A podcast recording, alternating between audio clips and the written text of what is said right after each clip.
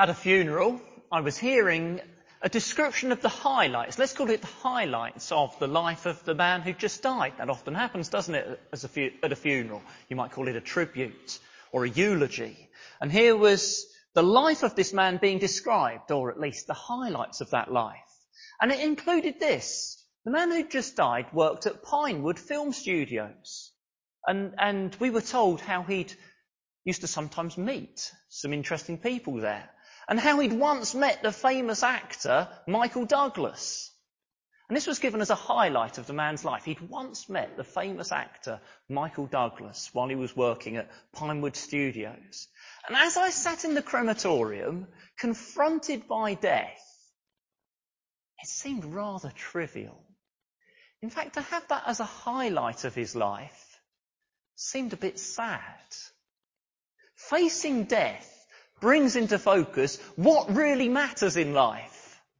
Maybe actually all this unsettling we've had recently, COVID, war come to Europe, a cost of living crisis where we don't know really what's going to go on, has, has made you think about what really matters in life. Well, the Bible tells us a true story of a man facing death, and it's a story to get us thinking about and to tell us what really matters in life? What is the one thing you need? The story is in Luke chapter 23. If you've got a Bible near you, you may find it helpful to turn to Luke 23. If you haven't, well, uh, it's going to at various times come up on the screen, so you'll be able to see what I'm talking about. I've said Luke 23, it's verses 39 to 43. What we call Luke is one of the accounts of the life of Jesus. And Luke's account particularly emphasizes the need to humbly rely on Jesus. That's a theme running through his story. It's all about Jesus, but with this theme, the need to humbly rely on Jesus. And Luke liked to show that by often giving us pairs of people to consider. Pairs of people where often one was humbly relying on Jesus and the other wasn't. One of those pairs is the two criminals who were at the same time as Jesus nailed to crosses and left to die. One of those criminals was a demonstration of the one thing you need. To be humbly relying on Jesus. Let's see that now. Let's see that now, but we will start with the other criminal, the first criminal on a cross. The one who wasn't humbly relying on Jesus. Now, at what we now call Easter time, 2,000 years ago, three men were crucified, were nailed to crosses as a form of execution.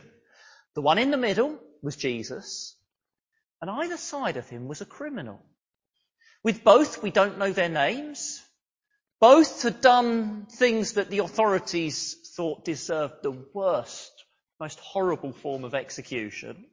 And both say something to Jesus. Both say something. Did you notice when Andy read it to us? Both ask Jesus a question. They bring to Jesus a request. It might look similar. If you just looked at the actual words, it might look like they're really almost the same. If you just look at the actual words. But just looking at actual words isn't good enough. Here's an example for you. I could sing Easy on Me. Well, I could if I knew it. I'm sure I could look it up and find it. I could sing Easy on Me and the words would be the same as Adele singing it. But those who know my singing would know the quality and the tone would not be the same.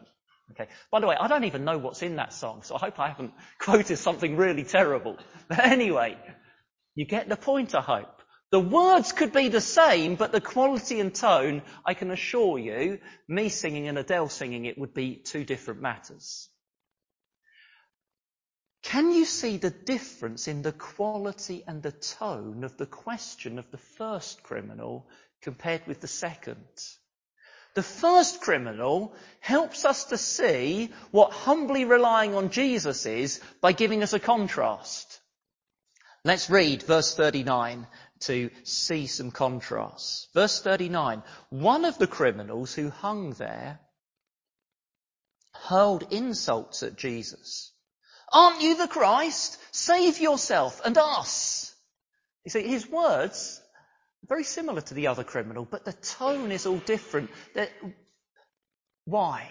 Why? Well, first of all, and mostly because there is a difference in what he thinks of Jesus. This is the big one. There's a difference in what he thinks of Jesus. He has seen Jesus being laid down on the ground on a cross and nails driven through him.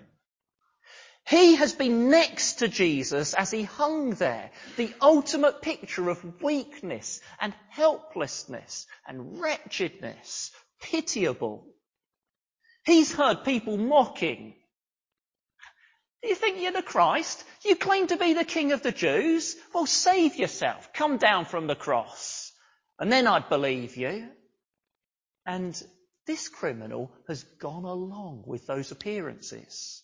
He's gone along with the crowd.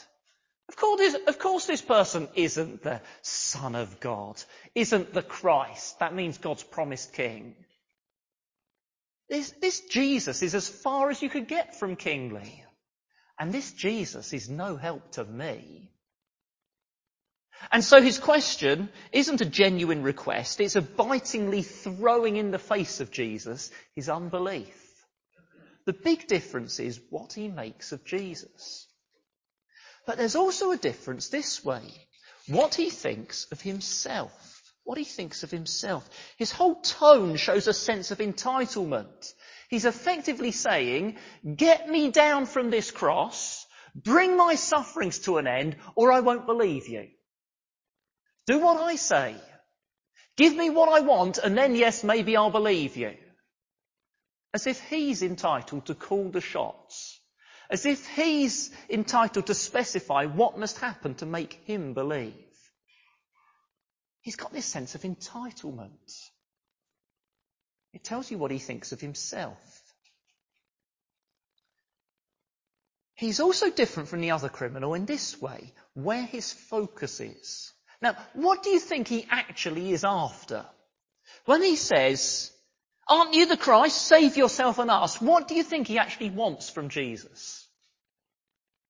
Well, seems to me it's very obvious. It's get us off this cross. When he says save us, get us off this cross. Give me what I want here and now. Now, in one sense, I don't blame him, do you? I hope you've got a bit of sympathy for him. He is suffering terribly. Who can blame him to say, please rescue me from this? Although he doesn't actually say, please rescue me from this. As we've seen, his tone is completely different. But I don't suppose you think his demand is unreasonable. I, I want to be free of suffering. But remember the person he's speaking to. Who's he speaking to? He's speaking to the Son of God. He's speaking to the one who made the world. And that makes all the difference. That makes all the difference to what he should be asking. I'll try to illustrate it like this. Children, you might be interested to know, in our family we have two rabbits. There they live in the garden, in a run, and sometimes when I go up to them and I go into their run, they come running up to me. And I think, oh, that's nice, isn't it? They like me. They want to be with me. Do they? No, they want food. And if they discover I haven't got food, off they go and they don't want to know. If I have got food, yeah, that's it. Get the food from me and then they don't want to know. They've got the food. That's what they want. They, I sometimes naively think, oh, how nice. These rabbits like me. They're getting to know me. No, they've discovered I might have food and that's what they're after. Have you treated Jesus, the Son of God, like that? Someone to get things from.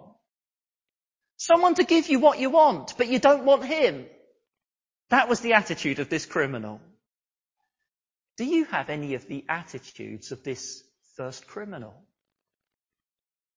Let's move on quickly to the second criminal on the cross because he is the good example to us and we must spend longer on him. The story of two criminals on a cross is helpful because of the contrast between the first one and the second one. But it's also helpful because it's so simple and brief. And that means it's clear to see the one thing you need because it's not cluttered with a load of other things you don't need.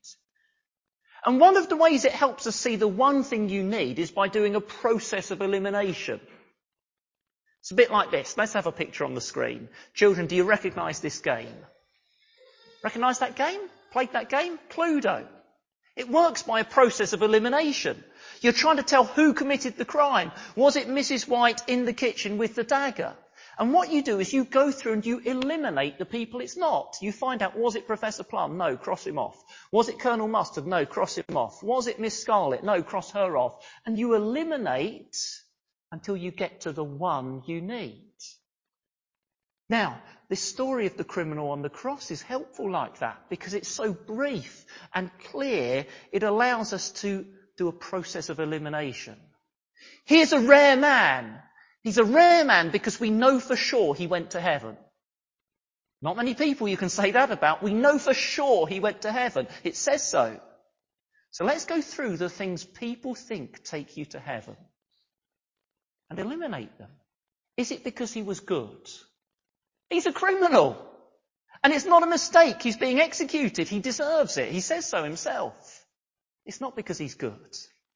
Is it because he's an able man? He has got through life on his abilities and now he can stare death in the face and get through that on his abilities.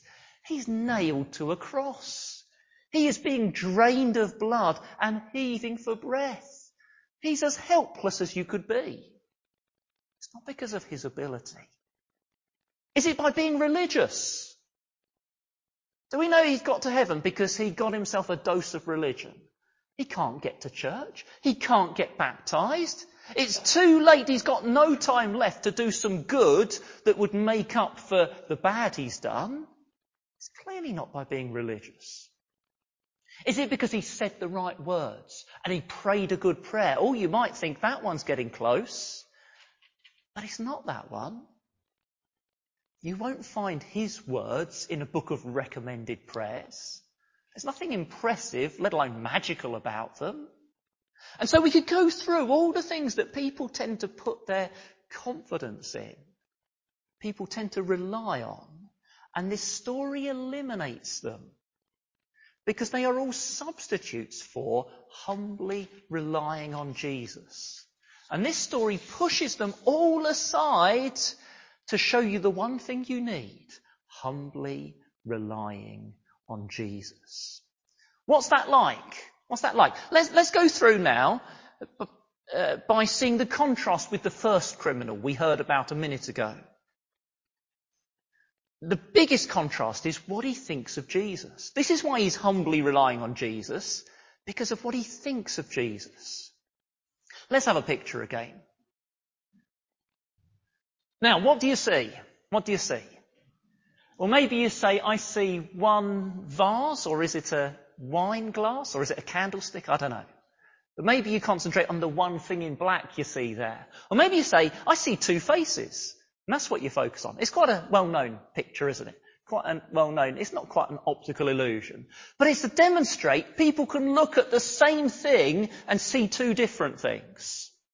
People can look at the same event and the same evidence and it's and see different things. And that's what's going on here. This criminal, he saw just the same events as the first criminal. Just the same. Maybe he watched Jesus being nailed to the cross. But what he noticed was different. He noticed that unlike everyone else, this Jesus didn't curse and rage against the Roman soldiers doing it. He didn't resist and struggle. This was unique. Maybe he noticed that as this was happening, this man Jesus, rather than cursing, prayed, Father, forgive them, because they don't know what they're doing. And maybe that criminal thought, who is this man that he doesn't rage and curse? That he, that he just accepts what's being done to him? Who is this man who calls God his father? And what does he mean they don't know what they're doing? They know they're driving nails through a man and horribly killing him. So what quite are they doing that they don't understand? What is it about this death that is unknown to the Roman soldiers? Maybe he listened to the taunts thrown at Jesus. Did you notice that the taunts uh, mainly revolved around this? Jesus, you saved others, but you can't save yourself. And maybe he thought, I've heard people say that this Jesus opened the eyes of the blind and healed the lepers. There are even people who claim that he raised the dead. He has saved others. Now surely he could save himself. Why isn't he saving himself? What's going on that he allows himself to be killed? Maybe all these thoughts were going through that criminal's mind. I expect he saw the notice over Jesus that said, this is the King of the Jews. And instead of thinking, what a joke, like the first criminal, maybe he'd heard Jesus at his trial. Jesus at his trial said to the judge, my kingdom is not of this world. If it was, you wouldn't be able to kill me, but my kingdom is not of this world. And maybe that criminal thought, is this a different sort of king from any we've ever known before?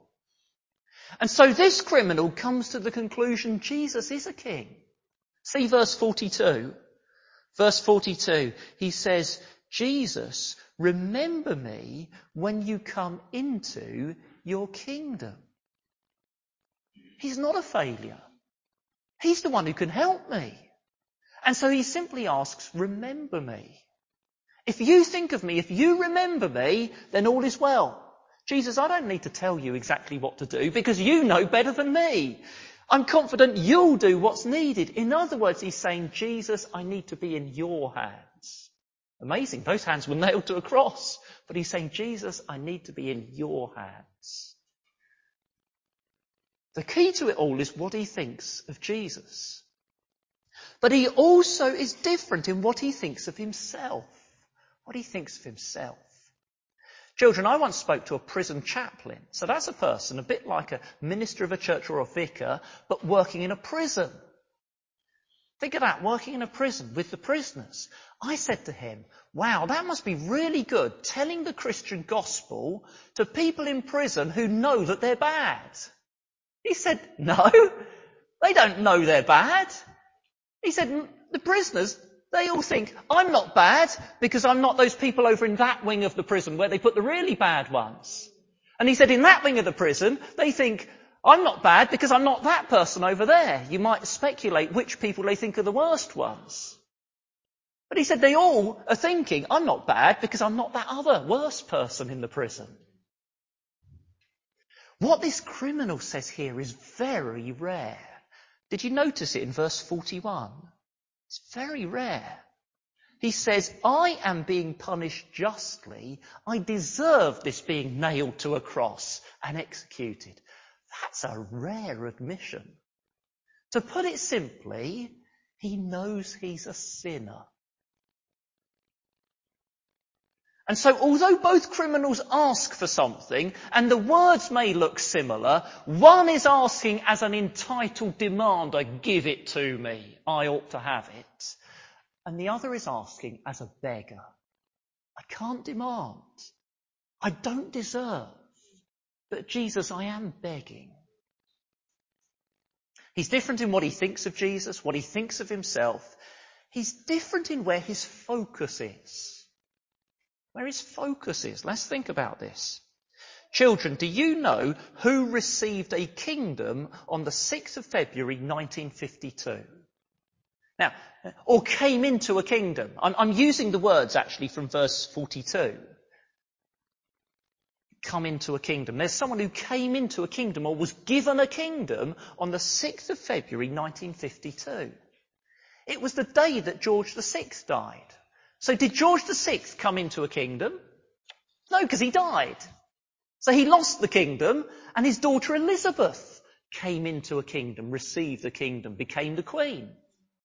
You don't receive a kingdom on the day you die. You lose it on the day you die. And yet this criminal thinks Jesus is about to come into his kingdom. Look at verse 42 again. He says, remember me when you come into your kingdom. He's speaking to Jesus dying. He's speaking to Jesus dripping blood into the ground and heaving to get his last breath. And he thinks Jesus is about to become king. It's remarkable faith. He clearly believes what matters most is what happens after death. That's where his focus is. Do you see, it's quite different to the other criminal. What matters most is what happens after death. He doesn't say to Jesus, stop me dying and get me down from this cross. He's saying effectively, Jesus, I need you for what's going to happen next. I need you for what's going to happen after my death. To put it in the sort of language Jesus used in the Gospels, he is basically saying, Jesus, I need you to get me out of hell into heaven. That's what it's about. I need you so I can escape hell and enter heaven. Last Wednesday was the 25th anniversary of something. Do you know what? Last Wednesday was the 25th anniversary of the death of Diana, Princess of Wales. Some of you are too young to remember her. I expect you've heard of her. She had the looks and the fame and the wealth and the personality and the admiration that so many people want and chase after. And it was all gone in an instant. And what good is it to her now? Life is very short. It goes very quickly. Eternity is very long. There's one thing you need.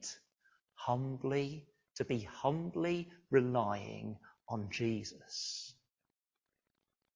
We've thought about the first criminal on a cross and the second criminal on a cross. We must end by thinking about the man on the middle cross. And I'm going to have to be brief because we're, we're running out of time, uh, which is a big pity because, of course, he's the most important one, the man on a middle cross. But I hope those two criminals either side have been like a pair of binoculars to get you focused on Jesus, the man on the, on the middle cross. Because he's the one you must rely on. I'll just try to point out to you two things about him. Two things. Here's the first one. Uh, I'll try to get it across with an illustration. Imagine you're up at the university campus and you see a big crowd of people and you wonder what's going on. And you manage to push your way to the front and there the crowd has gathered because there's a famous visitor to Loughborough University. She's playing tennis on those good tennis courts they've got. Do you know who it is? It's Serena Williams.